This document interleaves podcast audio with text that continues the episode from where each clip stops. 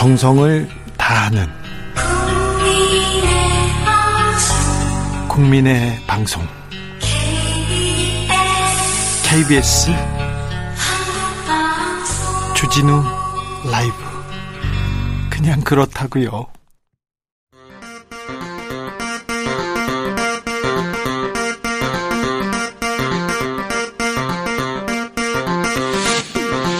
주진우 라이브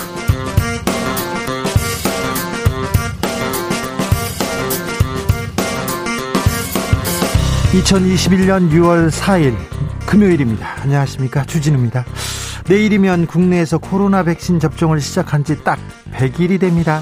얼마 전까지만 해도 언론에서 각종 걱정을 쏟아냈었는데요.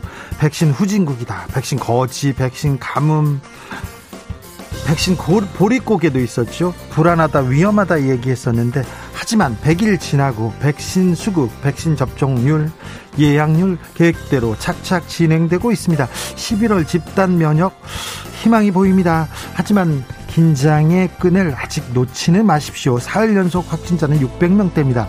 대구, 특별히 대구 확산세 걱정이 됩니다. 주스에서 코로나 상황 정리해 보겠습니다. 누가 대통령이 될 상인가? 이재명 경기지사, 윤석열 전 검찰총장의 양강구도 4개월째 유지되고 있습니다. 윤 전 총장은 2번을 달고 대선에 나가겠다는 뜻을 밝혔다고 하는데요. 이게 진실인지 거짓인지 아직은 잘 어, 밝혀지지 않았습니다. 이런 가운데 돌풍의 주역이 나왔습니다. 이준석 당대표 후보가 대선 선호도에서도 깜짝 이름을 올렸습니다. 어, 아시죠? 이 나이 때문에 대선에 나갈 수는 없습니다. 이준석 당대표 후보 보수의 심장 티키에서 박근혜 탄핵은 정당했다 이런 발언을 던졌는데 이 부분은 국민의힘에 어떤 영향을 미칠지 새 당대표 선거는 일주일 뒤에 결정됩니다. 박시영, 최영일 두 분과 함께 정치연구소 영앤영에서 정치권 상황 심도 있게 분석해 보겠습니다. 도쿄 올림픽 개막이 50일도 안 남았습니다. 일본과 IOC는 여전히 올림픽 개최 강행하겠다는 입장입니다. 그런데 이 와중에 일본이 도쿄올림픽 홈페이지에 그리고 여러 지도에서 독도를 자기네 땅인 것처럼 자꾸 우기고 있어서 참 걱정입니다. 하토야마 전 일본 총리가 독도는 미국이 인정한 한국 땅이라 이렇게 얘기했는데 일본 내 지금 분위기는 어떤지 왜 이런 도발 계속하는 건지 오사카 유지와 함께 살펴보겠습니다. 나비처럼 날아 벌처럼 쏜다. 여기는 주진우 라이브입니다.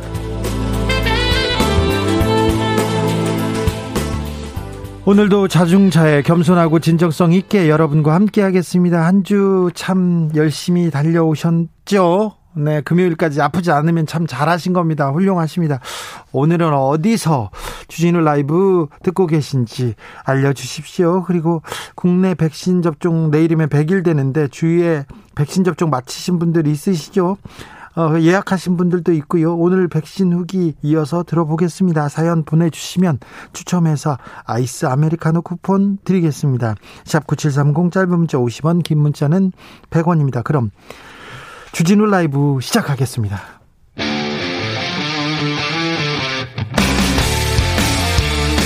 탐사보도 외길 인생 20년 주 기자가 제일 싫어하는 것은?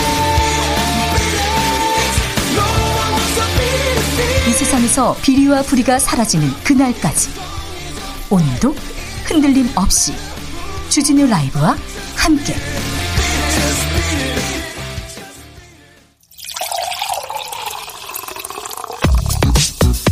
진짜 중요한 뉴스만 쭉 뽑아냈습니다. 주 라이브가 뽑은 오늘의 뉴스 주스 정상근 기자 어서 오세요. 네 안녕하십니까. 코로나 상황 여전히 600명대입니다. 네, 오늘 확진자가 695명이 나왔습니다. 사흘째 600명대 확진자이고 네. 또 어제보다 또 조금 더 늘어났습니다. 어, 수도권이 60%가 넘지만 대구, 대구. 네, 네. 대구에서 전날 74명이 나왔었는데 그 어제도 65명의 확진자가 나와서 어, 서울과 경기도 다음으로 많은 확진자가 나왔습니다. 네. 어, 제주도도 20명이 넘는 등 확진자가 이어지고 있습니다. 네, 긴장의 끈 늦추면 안 됩니다. 아, 정부가 상반기 백신 접종 목표 조기에 달성할 수 있다고 말했네요. 자신이 있습니다. 네, 그렇습니다. 백신 접종이 속도를 내고 있는데요. 정은경 질병관리청장은 오늘 상반기 1,300만 명 플러스 알파 접종과 전 국민 25% 이상 접종 목표가 조기에 달성될 것으로 보인다라고 밝혔습니다. 예. 어, 정은경 천장은 이 현재 접종자 현황과 사전 예약을 감안하면 상반기에 1,300만 명 접종이 가능하고 또 미국이 공유한 얀센 백신 100만 명 접종까지 더해지면 상반기에 우리 국민 25% 이상이 1차 접종을 완료할 수 있다라고 했습니다. 네. 어, 그리고 자녀 백신 잘 안 나온다라는 얘기가 많은데, 네. 그럴 법한 게, 예. 정부가 이 예약자가 실제 접종하는 비율이 99.8%에 이른다라고 발표했습니다. 네. 어, 몸 상태 같은 아주 불가피한 사유를 제외하고는 이 대부분 이 예약한 대로 접종을 받고 있다라고 설명했습니다. 백신 예약을 합니다. 예약을 하고 99.8%가 주사를 맞습니다. 그리고 네네. 0.2% 또 줄 서서 또 맞습니다. 우리가 백신 이렇게 열심히 맞고 있습니다. 그래서 코로나에 코로나에 대해서 잘 대응하고 우리는 좀 효과적으로 지혜롭게 잘 헤쳐나갈 수 있을 것 같습니다. 네. 저는 참고로 이제 백신 예약은 실패한 것 같습니다. 네, 머지 않았습니다. 그래도 머지 않았어요? 네네. 네. 아, 공군 부사관 성추행 사건 관련해서 계속 뉴스가 나오는데 오늘 이성용 공, 공군 참모총장 저희도 이름을 몇 번 불렀습니다. 사퇴했습니다. 네, 오늘 성추행 피해 부사관 사망 사건과 관련해서 이성용 공군 참모 총장이 사의를 표명했습니다. 어, 1년의 상황에 대해 무거운 책임을 통감한다며 고인에게 깊은 애도를 표하며 유가족분들께 진심 어린 위로의 뜻을 전한다라고 밝혔습니다. 문재인 대통령은 즉각 사의를 수용했습니다. 어, 보도에 따르면 이성용 총장은 고인의 사건이 발생한 지 한 달여 뒤인 지난 4월 14일 해당 사건에 대한 보고를 받았지만 어, 별다른 조사나 대책을 마련하지 않았습니다. 아, 당시는 고인이 살아 있었을 때이기도 했습니다. 아, 네. 아, 그리고 이성용 총장이 국방부 장관에게 보고한 것은 그로부터 한 달여가 지난 5월 25일에서였는데요. 어, 이미 고인이 숨진 뒤였습니다. 그나마도 유족들이 인터넷 커뮤니티에 글을 올려서 억울함을 호소하자 국방부가 먼저 질의해서 그 내용을 먼저 파악했다고 전해지고 있습니다. 참고로 국방부의 성폭력 사건 즉시 보고 지침에 따르면 이 간부 관련 성추행 사건은 피해 사실은 물론 이 가해자에, 대, 가해자에 대한 조치 사항 등을 국방부 전담 부서에 즉시 별도로 보고하도록 돼 있습니다. 지침이 있으면 뭐 합니까? 매뉴얼이 있으면 뭐 합니까? 매뉴얼과 지침 이런 법이 전혀 작동하지 않았습니다. 이번에 어, 군의 기강을 바로 세울 그런 기회이기도 합니다. 여기에서 배워야 합니다. 공군에 대한 수사는 계속되고 있습니다. 오늘 압수수색도 있습니다. 네, 군검찰은 오늘 이 숭진 공군 부사관 이모 중사의 피해 사건과 관련해서 공군 본부 군사 경찰단과 관련 비행단 등에 대한 압수수색을 했습니다. 어, 군검찰단이 지난 1일 이번 사건을 이관받은 뒤 압수수색에 나선 것은 이번이 처음입니다. 예, 검찰단은 이모 중사가 지난 3월 초 소속 부대인 제20 전투비행단의 성추행 피해를 신고한 뒤 군사경찰이 이를 조사하는 과정에서 벌어진 부실 수사 그리고 공군 본부 보고 누락 의혹에 대한 증거 확보에 주력하고 있는 것으로 전해졌습니다. 네, 이 부분이 더 중요한 것 같습니다. 네. 아, 안타까운 사건이 있습니다. 근데 그 이후에, 이후에 자꾸 은폐하고 봐주고 누락하고 그래서 안타까운 목숨을 이렇지 않습니까? 이희숙님께서 죽기 전에 보살필 일을 왜 이렇게 매번 죽입니까? 슬픕니다. 얘기했습니다. 그렇습니다. 네. 오늘 검찰 인사가 있었어요? 네, 법무부는 오늘 고검장, 지검장급 인사를 단행했습니다. 네. 김호수 총장 취임 후 첫 검찰 인사인데요. 어, 41명에 대한 승진 전부가 이뤄졌습니다. 가장 주목받고 있었던 이성윤 서울중앙지검장은 서울고검장으로 갔습니다. 네. 이 서울중앙지검장에는 이정수 법무부 검찰국장이 임명됐고요. 어, 윤석열 전 검찰총장의 최측근으로 분류되는 한동훈 검사장은 이 법무 법무연수원 연구위원회에서 사법연수원 부원장으로 전보가 됐습니다. 네. 예, 한편 앞서 박범계 법무부 장관과 김호수 검찰총장은 어제 검찰 인사 관련해서 논의를 했습니다. 아, 양측은 어제 오후 4시부터 2시간간 인사 협의를 했는데 이후 다시 2시간 반 동안 예정에 없던 저녁 식사를 함께 하면서 어, 다시 한번 만난 바 있었습니다. 네. 검찰 인사가 우리 주요 뉴스로 이렇게 다뤄지는 것 자체가 조금 아 저는 조금 좀 씁쓸한 마, 맛을 이렇게 저버릴 수가 없는데요. 아무튼 검찰이 너무 중요한 역할을 하다 하고 그리고 중요한 역 일을 만들어내고 있어서 뉴스를 만들어내서 계속 저희가 인사도 다, 다뤄봐야 되고요. 내일은 또 어떤 인사가 어디에서 어떤 역할을 하는지 저희가 조금 이렇게 살펴보려고 합니다. 그런데요, 검찰이 검사 네. 비위 사건이 생기면 공수처에서 수사하지 않습니까? 네네 그렇습니다. 그런데 공수처에 넘기지 않는 지침을 만든 것으로 알려졌습니다. 이거 어떤 내용이죠? 네, 이 고위공직자 범죄 수사처의 핵심 기능이 이 법조인들의 제 식구 감싸기를 방지하자라는 것인데. 그래서요, 했죠. 어, 그런데 대검찰청이 만든 고위공직자 범죄 사건 이송, 이첩 등에 관한 지침을 보면 이 검찰이 다른 수사기관에 넘겨선 안 되는 사건 중 하나로 이 검사의 범죄 등에 대한 진정 사건을 포함시켰습니다. 아니 검사 범죄를 잡으려고 지금 검사 범죄 검찰이 수사 안 하니까 공직자 고위공직자 범죄수사처 만든 거예요. 네, 근데 뭐 본인들 관련된 사건은 이 공수처에 넘기지 않는다는 의미로 해석될 수 있어서 이게 논란이 되고 있는데요. 네. 어, 대검 측은 본인들이 조사를 해봐서 혐의가 없는 사건이면 넘기지 않겠다는 것이라며 지침에 문제가 없다는 입장입니다. 어, 이 지침은 공수처가 출범한 직후 그 윤석열 검찰총장 재임 당시에 만들어졌는데 공수처가 최근에서야 이 내용을 알고 검찰이 자체적으로 끝낸 검사 비위 사건이 없는지 관련 내용을 검찰에 요청했습니다. 네, 어, 이거 중요한 사안인 것 같습니다. 이거야말로 내노란불이죠. 검사는 딴 세상 사람입니까?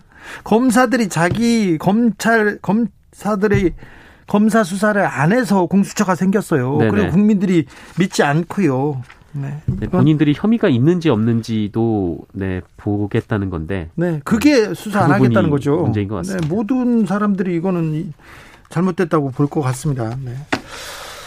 아, 경찰 소식으로 갑니다. 이번엔 총경급 경찰 간부가 뇌물수수 혐의로 수사를 받고 있다고요? 네, 경찰은 부산의 한 사업가가 부산 경찰청 소속 A 총경에게 수상한 돈을 건넸다는 제보를 접수해서 감찰을 한 뒤 수사로 전환했습니다. 네.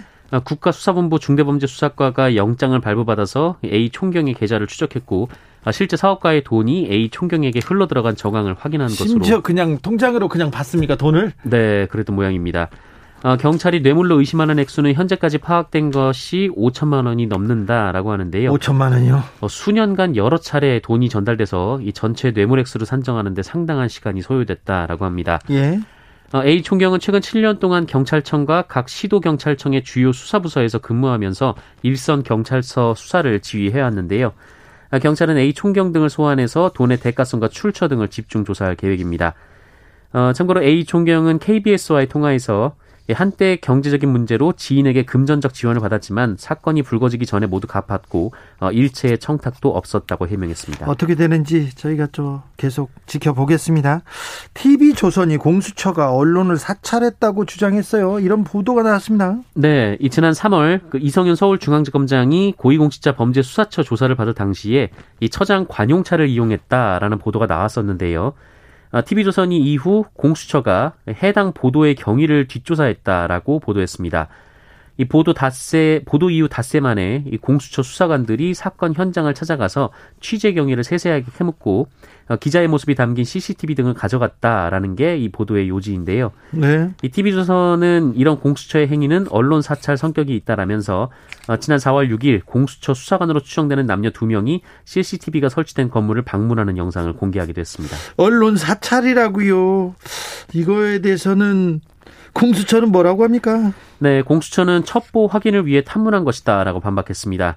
네, 공수처는 수사기관만 보유하고 있어야 할 수사 자료인 이 CCTV 영상이 부당한 경로로 유출됐다는 첩보를 확인하기 위해서 네. 해당 CCTV 관리자를 대상으로 탐문하는 등 사실 확인 절차를 진행한 사실은 있다라고 밝혔습니다. 수사는 해야죠. 어, 그러나 이 당시 신원 미상의 여성이 위법한 방식으로 관련 동영상을 확보했다는 진술을 확보했다면서 어, 수사 대상이 아닌 기자를 입건하거나 수사를 한 사실이 없다라고 밝혔습니다. 네. 사찰로 보기는 좀 어려운 것 같은데요. 네. 어찌 되는지 또 이것도 진행 상황을 지켜보겠습니다. 아, 이사간 집에 홀로 방치됐다가 사망한 구미 여, 여야, 여아가 있었죠. 언니가 징역 20년을 선고받았네요. 네, 어, 경북 구미의 한 빌라에서 3세의 여아를 빈집에 방치해서 숨지게 한 혐의로 기소된 22살 김모 씨가 재판에서 20년을 선고받았습니다. 어, 김모 씨는 최초 사건이 불거지고 아이 엄마로 알려졌었는데 그 유전자 검사 결과 아이의 언니로 사실이 밝혀진 바 있습니다. 예. 아, 김 씨는 지난해 8월 초 이사를 하면서 빈집에 아이를 방치했고 아이는 홀로 집에 남았다가 결국 세상을 떠났습니다. 어, 지난 2월 구속돼 재판에 넘겨진 김 씨는 법정에서 대부분 혐의를 인정했는데요. 재판부는 보호하고 있던 피해자를 유기하거나 보호 양육을 소홀히 해서 사망에 이르게 했다면서 어, 혼자 있었을 아이가 느꼈을 배고픔과 두려움이 어느 정도였을지 짐작이 안 된다라고 했습니다. 노동 현장에서 사망 사고가 또 발생했습니다. 네, 그 어제 오전 7시 40분쯤 삼성 평택 반도체 공장 건설 현장에서 하청업체 소속 50대 노동자 김모 씨가 16톤 지게차에 숨, 어, 치여서 숨지는 일이 벌어졌습니다. 네. 어, 현장에서 공사 자재를 나르는 차량을 유도하는 업무를 해왔는데요. 이 지게차 기사는 고인을 보지 못했다라고 진술했습니다. 어, 그런데 지난달 부산에서도 또 그제 서울에서도 지게차에 의한 사고로 노동자들이 목숨을 잃은 적이 있습니다. 네. 어, 지게차가 작업을 할 때는 작업을 돕는 신호수가 있어야 하고 접촉 사고를 대비해서 주변 접근도 막아야 하는데 이 보통의 지게차 사고는 그 신호수가 없는 상태에서 발생을 하고 있습니다. 아, 삼성물산 측은 빈 지게차가 작업을 하러 이동하는 과정에서 사고가 발생해 신호수가 없었다라고 설명했습니다만 이 지게차가 이동하는 것도 작업 중으로 봐야 한다라는 지적이 나오고 있습니다. 이동하는 것도 작업이죠. 네, 그렇습니다. 뭐 집에 가는 건 아니니까요. 예. 이 문제는 고용노동부와 안전보건공단에도 명확한 기준이 없다라는 건데요. 이 안전보건공단에 따르면 지난 5년간 이 지게차 사고로 숨진 노동자가 무려 167명에 달한다. 이렇게 합니다. 많아요. 그런데요. 삼성 반도체 공장 건설 현장이었습니다. 거기에서 일을 하다가 숨졌습니다. 그런데 경찰에서는 단순 교통사고로 처리하고 하려고 합니다. 네, 이 공사 현장에서 사고가 일어났지만 이 평택 경찰서는 교통사고로 간주해서 교통사고 조사팀에서 이 사건을 조사하고 있습니다. 예. 이 통상 건설 산업 현장에서 벌어진 인명사고는 형사과에서 수사를 해서 이 산업안전보건법 위반 여부 등을 따져서 원청업체 책임을 묻고 있는데요. 그렇죠. 어, 그런데 단순 교통사고로 대하고 있다라는 겁니다. 네. 어, 공사 현장이어서 이곳을 도로로 봐야 하는지도 의문인데요. 이 노동계에서는 이 사건 현장 출입이 삼성물산에 의해 철저히 통제되고 있어서 아, 공사 노조, 현장이죠. 네네. 이 노조 차원의 조사도 이루어지지 않고 있다며 이 문제를 제기하고 있고요. 아, 민변의 권영국 변호사도 이 사고 사고 장소는 사업장 내 사업주가 지배 관리하는 장소로 봐야 하고 이 산업안전보건법이나 업무상 과실치사 등의 혐의를 적용해서 관리자까지 수사해야 한다라고 지적하고 있습니다. 삼성 공장에서 사고가 나면 이게 산재가 아니고 교통사고입니까? 우리 경찰은 왜 그런지 어, 경찰이 나서서 삼성 편을 들어준 게 이번이 한 번만이 아닙니다. 사고가 나면 119에 전화를 안 하고 회사에서 네네. 처리를 하던 경우도 있었고요. 노동자 시신을 탈취하려고 경찰이 삼성 대신에 시신을 이렇게 탈취해가지고 얼마 전에 유죄를 받기도 했지 않습니까? 네, 삼성전자 서비스에서 일어났던 네, 일입니다. 경찰 출신들이 거기서 막 활약하다가 경찰로 취업해서 거기서 또 노조 탄압하다가 감옥 가신 분도 있고요. 왜 삼성만 나오면 이렇게 경찰이 이렇게 수사하고 있는지 이거 진짜 이해가 안 됩니다. 좀 바로 잡아 주십시오. 아, 네. 좀 안타깝게도 건설 현장에서 또 한 분이 또 돌아가시고 그런 일도 있었습니다. 어제 택배사에서 원청 책임을 강조하는 중노위 판정이 있었어요. 의미 있다고 정상근 기자가 전해드렸는데요. 택배사들이 약속한 과로사 대책 약속을 했는데 이행하지 않고 있다는 주장이 나왔습니다. 네, 이 전국 택배 노조가 오늘 그 CJ 대한통운 등 택배사들이 분류 작업 별도 인력 투입 등 사회적 합의를 이행하지 않고 있다면서 이 다음 주 월요일부터 출근과 배송 출발을 2시간 늦추겠다는 계획을 발표했습니다. 택배노조는 2차 사회적 합의를 통해 분류 작업을 비롯한 과로사 방지 조치를 완비하고 시행해야 하는데 네. 택배사의 목리로 최종 합의가 불투명한 상황이라고 주장했고요. 이 택배사들이 유예 기간을 1년 두자는 등 터무니없는 주장을 하고 있다고 주장했습니다. 잘 끝난 줄 알았는데 하나도 지금 뭐 합의된 게 없네요. 네, 잘 끝난 줄 알았고 실제로 택배 요금도 250원 인상이 됐거든요. 아니 그러니까요. 소비자들은 돈을 돈을 더, 더 내요. 네, 그러나 이 택배노조에서는 이 노동자 수수료만 이 8원이 증가했다라면서 어, 요금 인상 이득 대부분이 택배사의 초과 이윤으로 돌아가고 있다라고 주장했습니다. 어, 노조 조사 결과 이 택배 노동자 1,186명 중 84.7%가 여전히 분류 작업을 수행하고 있다라고 응답했고요. 어, 별도 인력이 없어서 택배 기사가 전적으로 분류 작업을 하고 있다는 경우도 30%가 넘었다고 밝혔습니다. 택시 기사님들 그 월급을 좀 올려줍시다. 어, 택시비를 올려서라도 그러면 국민들이 감내하고 올려줍니다. 그런데 산학금을 올려가지고 택시회사 사장님만 돈을 벌고 있었어요. 네네. 택 배 노동자들 고생합니다. 이렇게 중노동에 시달려서 막 숨지기도 합니다. 그래서 택배 요금 우리가 조금 더 주더라도 더 올려주더라도 같이 감내합시다. 이렇게 해서 올려줬어요. 네. 우리는 올려줬어. 택배 회사 사장님만 돈을 벌고 있어요. 네, 그렇습니다. 이건 잘못됐지 않습니까? 이건 너무하지 않습니까? 언제까지? 지금 저는 이 문제는 다 해결됐다고 생각했는데 정상근 기자도 그렇게 생각했을 거 아니에요? 네, 네 계속 이어지고 있었습니다. 그러게요. 참. 이 문제도 또 다뤄주십시오. 네, 보겠습니다. 네. 주스 정상근 기자 함께했습니다. 감사합니다. 고맙습니다. 이수봉님께서 검찰은 기수 문화가 있어가지고요. 총장 기수 위는 사직하는데 이준석 대표 되면 국힘당 검사 출신 의원들 어떻게 하나요? 사퇴하나요? 이렇게 물어봅니다. 아니요, 뭐 그래도 잘 있겠죠. 4445님께서 아스트라제네카 맞은 지 일주일째입니다. 수시로 국민비서에서 여러 증상에 대한 안내 문자도 보내주세요. 큰 탈 없이 보내고 있는데 오늘 아 먹으면 완벽해질 것 같네요. 아우 좋은 문자입니다. 네. 6820님. 오늘 저도 백신을 맞고 산뜻한 마음으로 쉬면서 주진우 라이브 듣고 있습니다. 주디에게 문자로 말 걸면 읽어 주실 것 같고 그러면 더 마음이 편해질 것 같아서 보냅니다. 네, 편안해지셨으면 합니다. 4710님께서 초등학교 2학년 담임이라요. 다음 주 금요일에 아스트라제네카 예약해 놨는데 2학기 전면 등교하려면 아스트라제네카 접종 주기가 너무 길어서 집, 집단 면역을 완성하기 어렵다고 오늘 변경한다고 연락이 왔어요. 어, 참 상황이 7월에 아, 화이자나 모더나로 다른 교사들과 함께 맞는다고 합니다. 무엇을 맞든 언제 맞든 교사들은 우리 아이들 학교 올 수 있게 적극 협조하고 있어요. 얘기합니다. 아이고, 선생님. 아, 네. 빨리 잘 맞으셔야죠. 빨리 선생님 맞고 아이들 위해서 이렇게 또 학교에서 아이들을 맞으셔야죠. 네. 선생님들이 먼저 맞는다니까 좀 어, 편안하네요. 어, 학생들도 그렇게 생각하겠죠. 착착 진행되는 것 같습니다. 너무 걱정하지 마시고 어, 방역 당국의 지침에 따라서 우리는 이렇게 따라만 가면 될 것 같습니다. 교통정보센터 알아보겠습니다. 임초희 씨. 주진우 라이브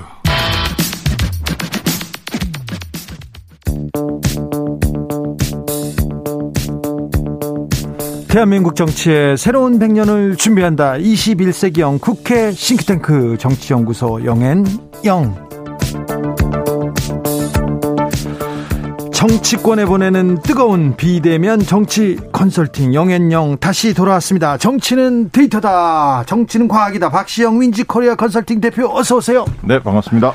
아니다. 정치는 촉이다. 감이다. 최영일 시사평론가 어서 오세요. 안녕하십니까. 오늘은 외롭지가 않네요. 네, 데이터박 네. 박시영 대표님 오랜만에 뵙습니다. 왜 안 오셨어요? 그러니까 그동안 왜 이렇게 바빴어요? 이제 책을 털었습니다. 책을 아. 썼어요? 네. 폭풀 집, 집필 하셨구나? 예, 7월 달에 이제 책이 나올 것 같습니다. 그 바쁜 와중에 책까지 쓰고 돈 너무 많이 버는 거 아닙니까? 뭐 팔려야 할 텐데. 네. 지영의 시간. 아, 그럴까요? 네. 잘못 궁금합니다. 네. 일단 기본적으로 정치인들은 많이 사볼 것 같습니다. 아하. 자, 국민의힘 전당대회가 일주일 앞으로 그렇습니다. 다가왔습니다. 초반만 해도 서울에 있는 여성 아마 될 거야 네네. 이렇게 보는 시각이 그런 감이 그런 촉이 많았어요. 하지만 점점 이준석 돌풍 매섭게 몰아치고 있습니다. 현 이 현상 어떻게 보시는지요, 박시영? 일단 뭐 사실 굉장히 긍정적이죠. 음. 뭔가 그 어, 국민들의 인식은 그런 것 같아요. 두 가지 같은데 하나는 보수 정당이 좀 바뀔 것 같다. 그렇죠. 이 기대감이 하나 있고요. 예. 두 번째는 정치권 전반의 세대 교체 바람이 네. 좀일 것 같다. 네. 이두 가지를 좀 음. 기대하는 것 같아요. 저도 좀 비슷한 생각이고요. 그래서 좀 식상했던 이런 여의도 문법이 좀 바뀔 가능성이 있다라고 보여지고 다만 예. 이제 어, 판세나 전반적으로 보면 어, 이준석 전 최고가 상당히 우위에 있는 게 아닌가 맞아요. 그렇게 네. 좀 보여지고요. 큰 이변은 없을 것 같고 또 최근에 윤석열 전 총장이 다시 등장했는데 네. 그런 부분들도 어, 이준석 신드롬 뭐 이런 부분에 일조하는 측면도 좀 있는 것 같고요. 다만 이제 앞으로 당 대표가 된 다음에 어, 지금까지는 이제 정치적 메시지를 잘하는 능력이 탁월함 이런 걸 보여줬는데 이제 정책적 지향점이 뭐냐, 가치 지향 이런 부분에 대한 이준석식 해법이 어 이제 어, 어떻게 보면 여론의 이제 평가를 받을 텐데요. 지금까지 보여지는 거 보면 실력 위주, 경쟁주의, 에, 그리고 신자유주의 접근 이런 부분들이 좀 있습니다. 음. 이것이 과연 어떻게 평가받을지는 이후에 좀 지켜봐야 할 것 같습니다. 차척. 네, 저는 이제 오늘 예언을 바꿔야죠. 음, 제가 바꿔. 그동안 말씀드린 네. 수도권 네. 출신의 남성 아닐 것, 요거 이렇게 암시를 줬거든요. 근데 이제 지난주까지는 요걸 유지했는데 이게 바람이 바람이 기정사실화된 것 같아요. 네. 이젠 더 이상 앞으로 일주일 동안 이 바람이 꺼질까 아니면 이것을 좀 막을 수 있는 다른 변수가 있을까 하는데 아, 아무 카드가 없어요. 지금 파죽지세요. 그래요? 일주일 갈 것 같습니다. 네. 그리고 게임은 끝난 것 같고 어찌 보면 이 그렇다면은 이제 문제는 뭐냐면 저는 앞으로의 과제가 문제다. 이준석 리더 체제, 리더십의 문제가 중진들을 어떻게 통합하느냐의 문제가 남겠죠. 예. 왜냐하면 이번 당대 이 전당대회 이후에 내상이 만만치 않을 거예요. 그렇습니다. 그건 이준석 때문이 아니라 다른 중진 후보들이 처음에는 이럴 리가 없다고 생각을 했는데 이런 일이 벌어지니까 사실 얼마나 이 멘탈 붕괴가 오겠습니까? 네, 변화도 커질 거죠. 예, 이 상황에서 저는 이게 아 이준석 바람이 멈추지 않겠구나는 나경원 후보와 주호영 후보의 워딩을 보면 알아요. 지금 너무 절박한 상황이에요. 음. 단일화는 어렵고. 단일화 해도 안 되고. 근데 이제 네. 두 분이기 때문에 어떻게 음. 보면 이준석 최고에 대해서 조금 회의감이 느낀 분들도 음. 선뜻 나경원 주호영 두 분한테 표가 안 가는 거예요. 맞습니다. 예. 아 그렇습니까? 네. 그런데요 어제였던가요? 지금 국민의힘 당 대표 후보들 지금 보수의 심장 TK를 네네. 누비고 있습니다. 그런데 거의 모든 분들이 새마을운동 노래를 부르고 있어요. 박정희 공항 지켜되겠다, 지, 짓겠다. 그 다음에 박근혜 지켜내겠다. 막 이렇게 얘기할 때 이준석 네. 후보가 박근혜 전 대통령 탄핵은 정당했다. 이렇게 외치면서 음. 어 이런 얘기를 외쳤어요. 그런데 이 부분이 국민의힘한테는 굉장히 긍정적으로 미치지 않을까요? 음. 그러니까 저는 이 차별화가 오히려 성공적이다. 그러니까 김종인 전 비대위원장이 비대위원장 시절에 광주에 내려가서 그 연로 한 분이 이렇게 덜덜덜 무릎을 꿇고 사죄를 합니다. 그 왜 저거 하나? 저게 무슨 의미가 있을까? 시간이 흘러보면 올해 5.18 분위기라든가 그렇죠. 5월 23일 봉하마을 분위기에서 더 이상 이 과거 정권을 놓고 이념 논쟁은 없어진 분위기예요. 또 광주 민주화 운동을 놓고도 여기서 보수 진보가 각을 세우지 않아요. 네. 심지어는 보수 정당의 의원들이 자, 5.18 광주 민주화 운동 정신을 헌법 전문에 넣읍시다. 이런 얘기 해요. 이거는 다 흐름이 맞춰졌어요. 그래서 이런 부분에서 이제 전임 정권에 대한 심판이 이루어졌는데 이거 붙들고 있으면 지금 사실은 야권이 여권을 뭐라고 비판해요. 네. 아직도 조국을 놓아주지 못했다 이런 얘기 하잖아요. 네. 근데 이제 박근혜 붙들고 있으면 지금 어떻게 미래로 가겠습니까? 근데 그렇죠. 이거를 그냥 이준석 후보가 끊어내 버린 거예요. 이준석이 네. 대표가 되면 이걸 그 어느 정도 탄핵의 강을 건너는 거 아닙니까?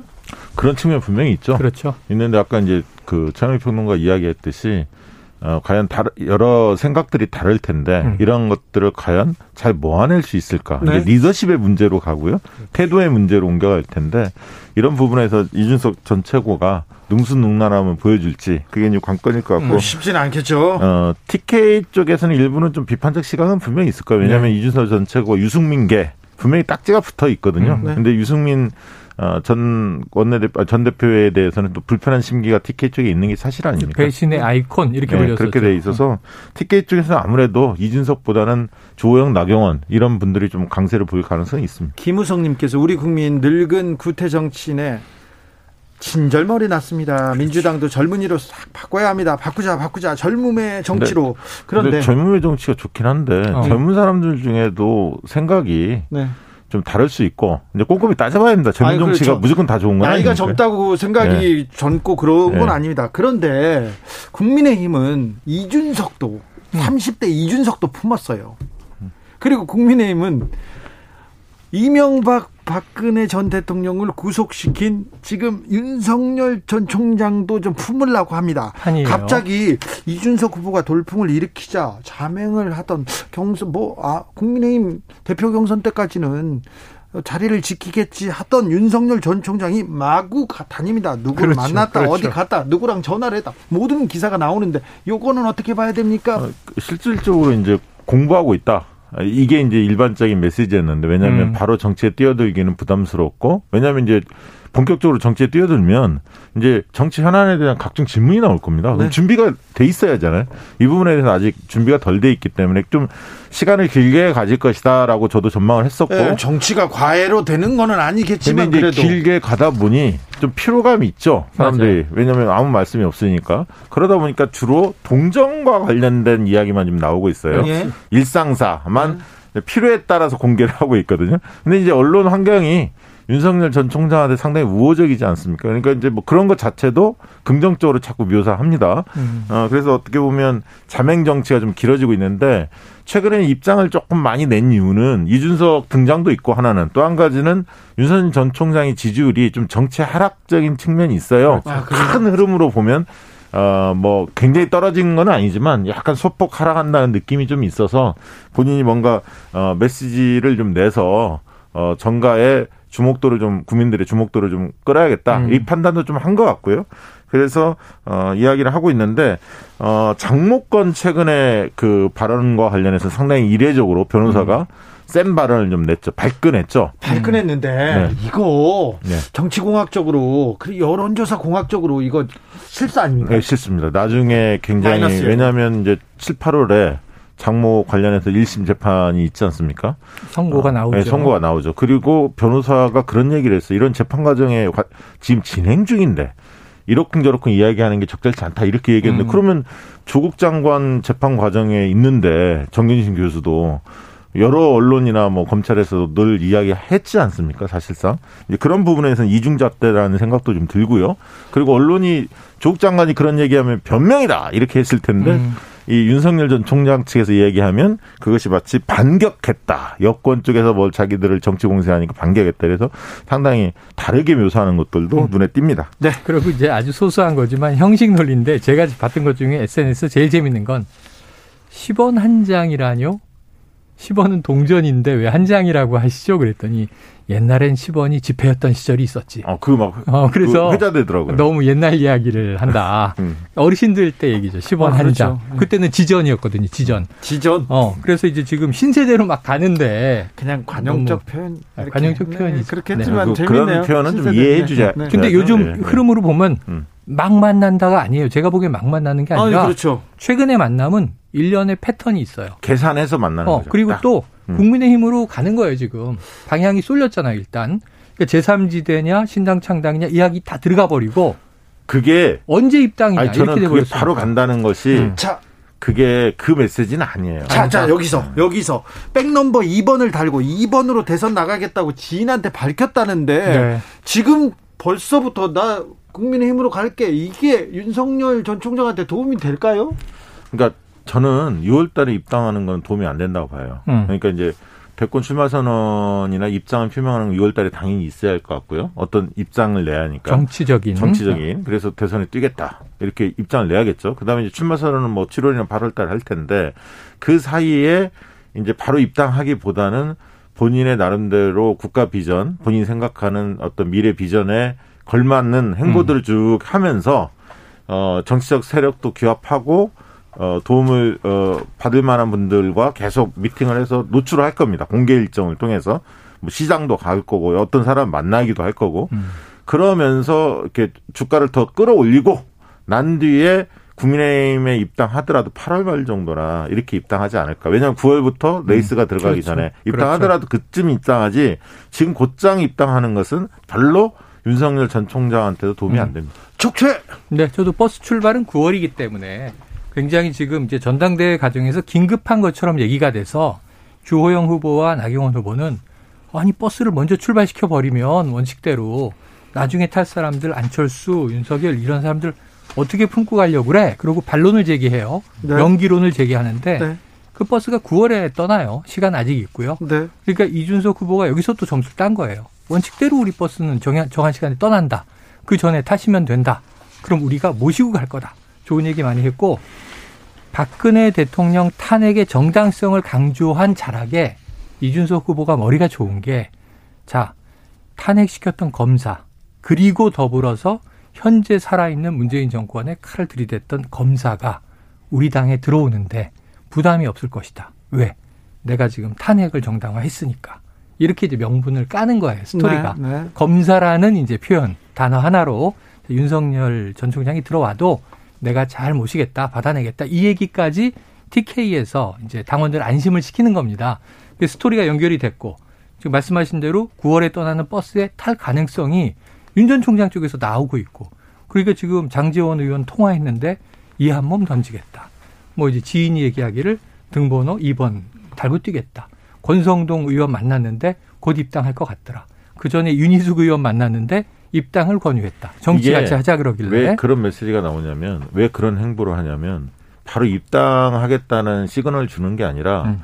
내가 이런 의사들도 약간 있으니 국민의힘 내부에 정리해달라.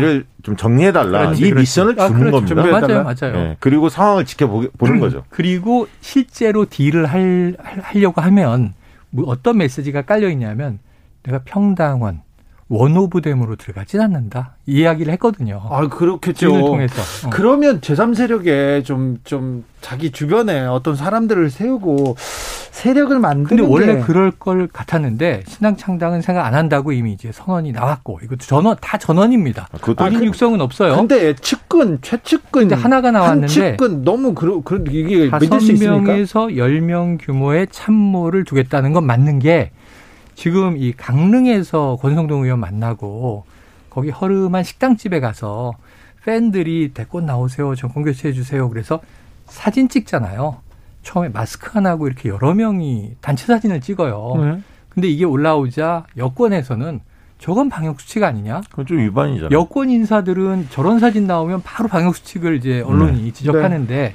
그윤 전 총장은 뭐 방역 수칙에서 자유로운가 이런 얘기하니까 사진이 삭제되는 바뀌더라고요. 일이 그랬어요. 네, 네, 사진이 바뀌었어요. 바뀌고 뭐 소수가 있는 아니 근데 거. 그 정도 되면 네. 윤 총장 측에서 입장을 내야 하는 거 아닙니까? 그거 아니, 조금 어. 실수했습니다라든가 그래서 그게 앞으로 조심하겠습니다 이렇게 얘기를 이런 해야지. 문제 때문에 좋은 의미의 메시지를 내려고 해도 다른 공격이 들어올 수 있구나. 아하 그래서 두 개가 있어야 되는 거예요. 일정 관리 팀하고 메시지 팀하고 그래서 이 정도 팀은 이제 혼자 뭐 이제 조언 들어서 가는 게 아니라 꾸리겠다라고 결심하고 이미 꾸려진 거 아닌가? 저는 윤 총장이 원래 신당을 만들 거라고 생각은 안 했어요. 네. 그러니까 밖에서 정치 세력화를 하더라도 그렇죠. 그 정치 세력화를 하면서 신당까지 나가지 않고 지지율을 계속 유지하고 있으면 후보 단일화를 국민의힘과 할 수 있지 않습니까? 음, 그렇죠. 그렇게 갈 가능성이 한 축이고 하나는 국민의힘에 입당하는 게 이제 두 가지 변수인데 저는 장모라든가 처에 여러 의혹들이 있기 때문에 그리고 윤 총장 스스로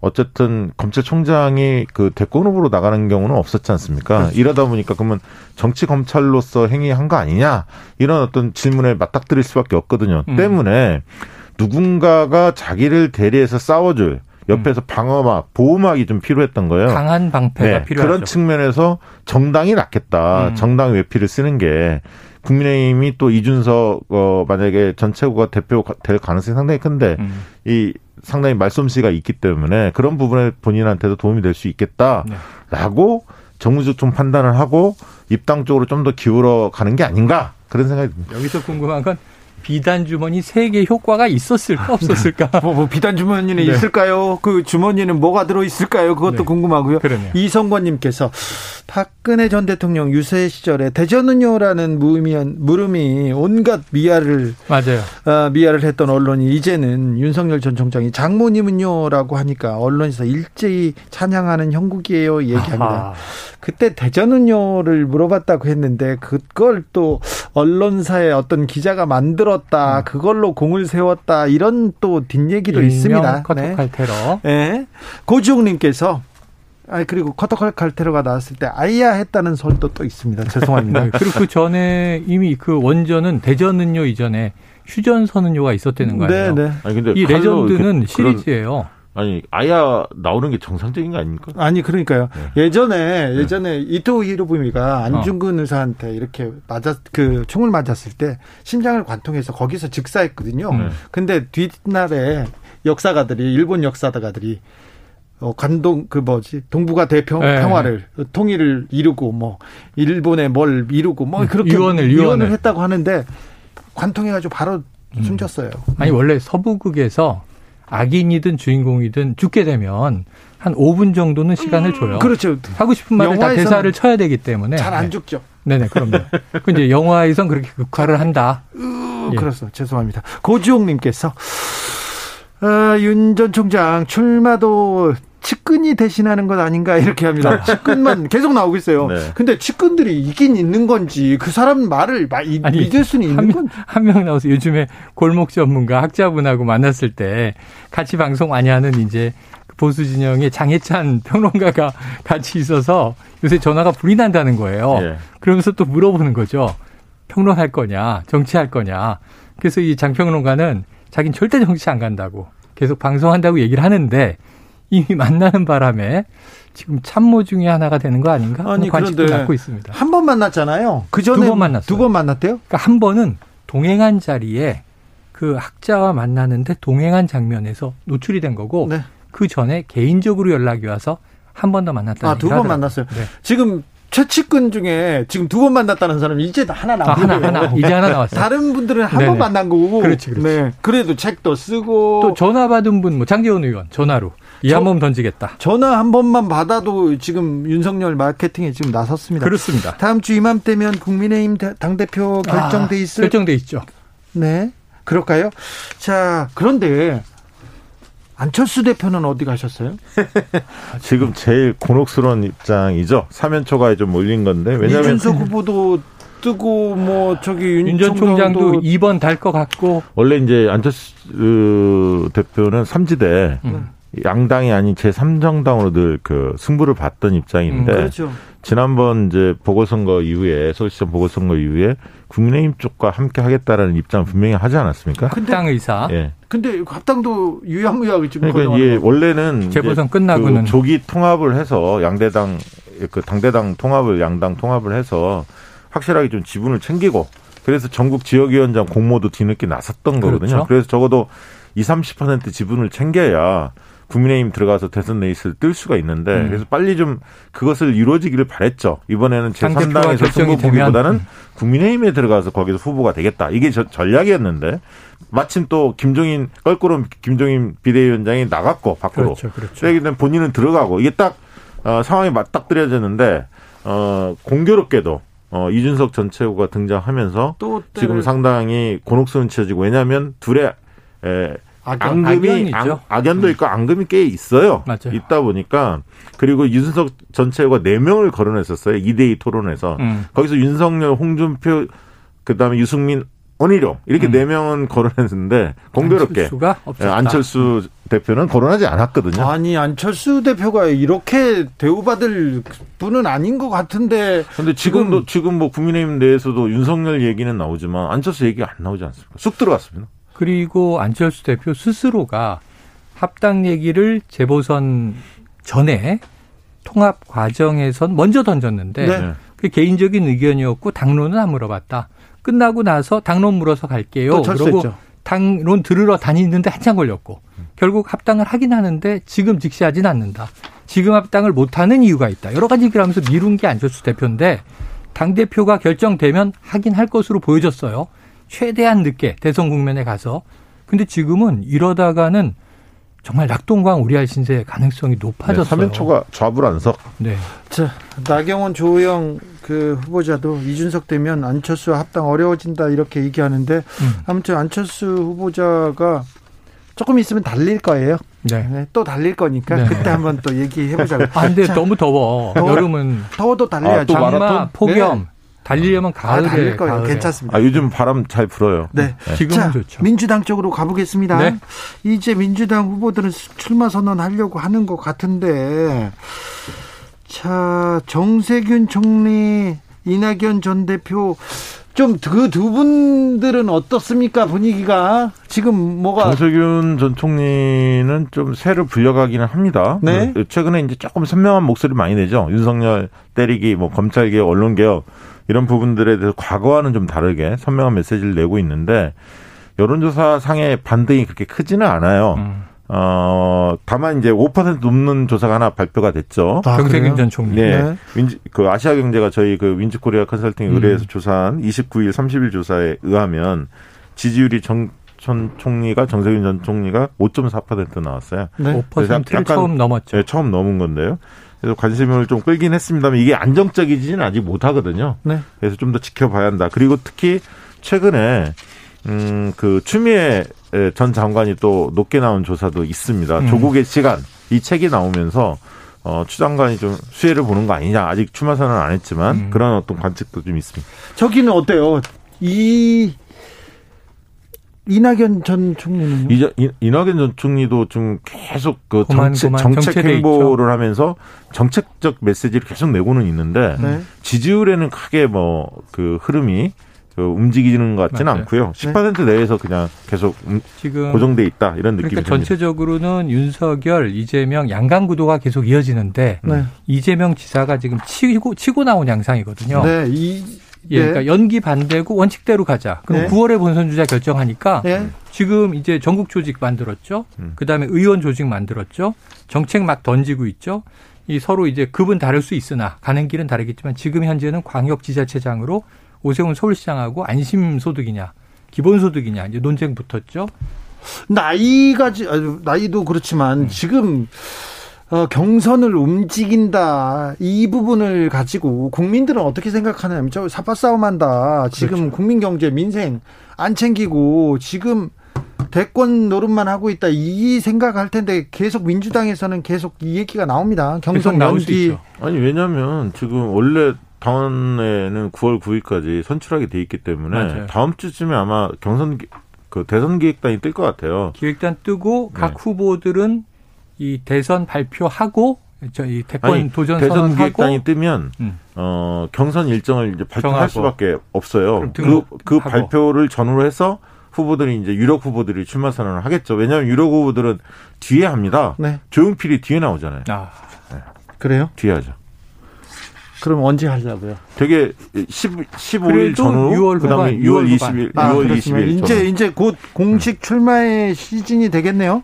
네. 아까 저기 우리 데이터박이 말씀하신 아시아 경제가 윈지 코리아 컨설팅에 의뢰해서 음. 전국 만 18세 이상 유권자를 대상으로 29일 30일에 실시한 1,045명 응답한 조사입니다. 음.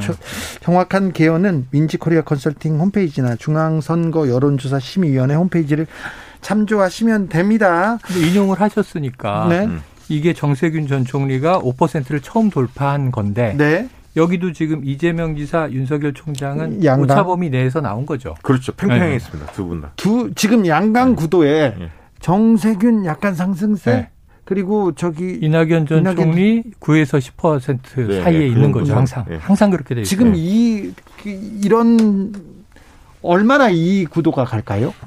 당분간은 저는 사실 민주당도 지금 크게 움직일 것 같지는 않고요. 예? 추미애 전 장관이 도전하면 뭐 그분도 3에서 한 5%나 뭐 이렇게 나오지 않겠습니까? 약간의 변동은 있겠지만 큰 흐름은 좀 두세 달 뒤에 움직일 것 같고요. 음. 야권도 윤 총장의 독주 체제는 상당히 길어질 거예요. 검증 국면에서 뭐가 나오고 흔들려야 다음 주자들이 받아먹을 수 있는데 음. 그 전에 물론 이제 홍주표 전 대표 같은 경우가 상당히 매섭게 공격하겠죠. 그런 부분들이 어떻게 좀 작용할지는 모르겠습니다만 음. 지지율 자체는 한두 달은 지금 국면이 지속될 가능성이 있다. 정치연구소 영앤영 여기서 인사드리겠습니다. 두 분 감사합니다. 박시영 최평이었습니다. 고맙습니다. 감사합니다. 김장훈의 쇼 들으면서 일부 마무리하겠습니다. 저희는 잠시 후 6시에 다시 돌아오겠습니다.